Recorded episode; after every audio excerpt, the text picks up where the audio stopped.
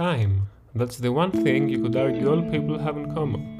Whether you're super rich or not doesn't matter. The clock is ticking the same for everyone, and although you can't deny that, please tell me, how often do you think about it? Hello, my name is Jimmy Angel, and this is Think Smart, the podcast that aims to change your perspective on productivity and happiness. We live in a world that always requires our time. Whether it's work or our daily commitments, we often go on about our days aimlessly, not only forgetting to appreciate the time we have, but sometimes wasting it as well. Few are those that realize that time is limited and actually care about using it wisely. Quoting Schopenhauer, the common man is not concerned about the passage of time, the man of talent is driven by it.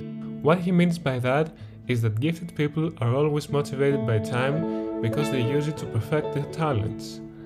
The talent or purpose drives them to value every moment of the day and to take full advantage of it.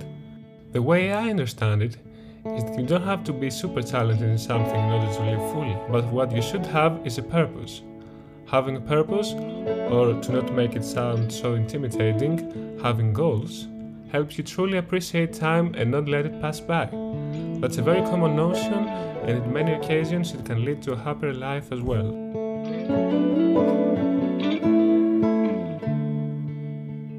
Having goals doesn't mean having a lot of things to do just for the sake of doing them. No, you shouldn't be busy just for the sake of being busy. What you should do is utilize most of the time you have in a way that supports your overall goals in life. A very useful tip in this regard is to focus on one thing at a time. In a given day, you might have in mind to do 10 things, but thinking about all of them at the same time won't help you finish faster.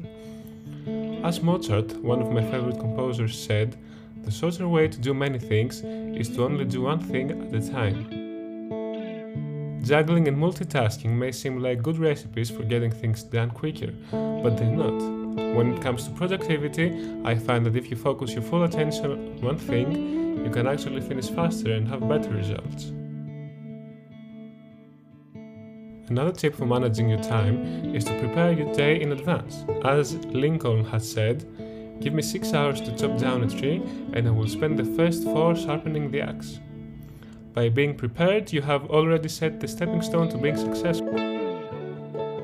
Some days you might have to plan ahead exactly what you're going to do each hour. That's useful in cases where you have many things to do at that day. By having planned out your day, you already know where your attention should do at any given hour. Otherwise, it's very possible to get overwhelmed about the amount of work you've got and start procrastinating.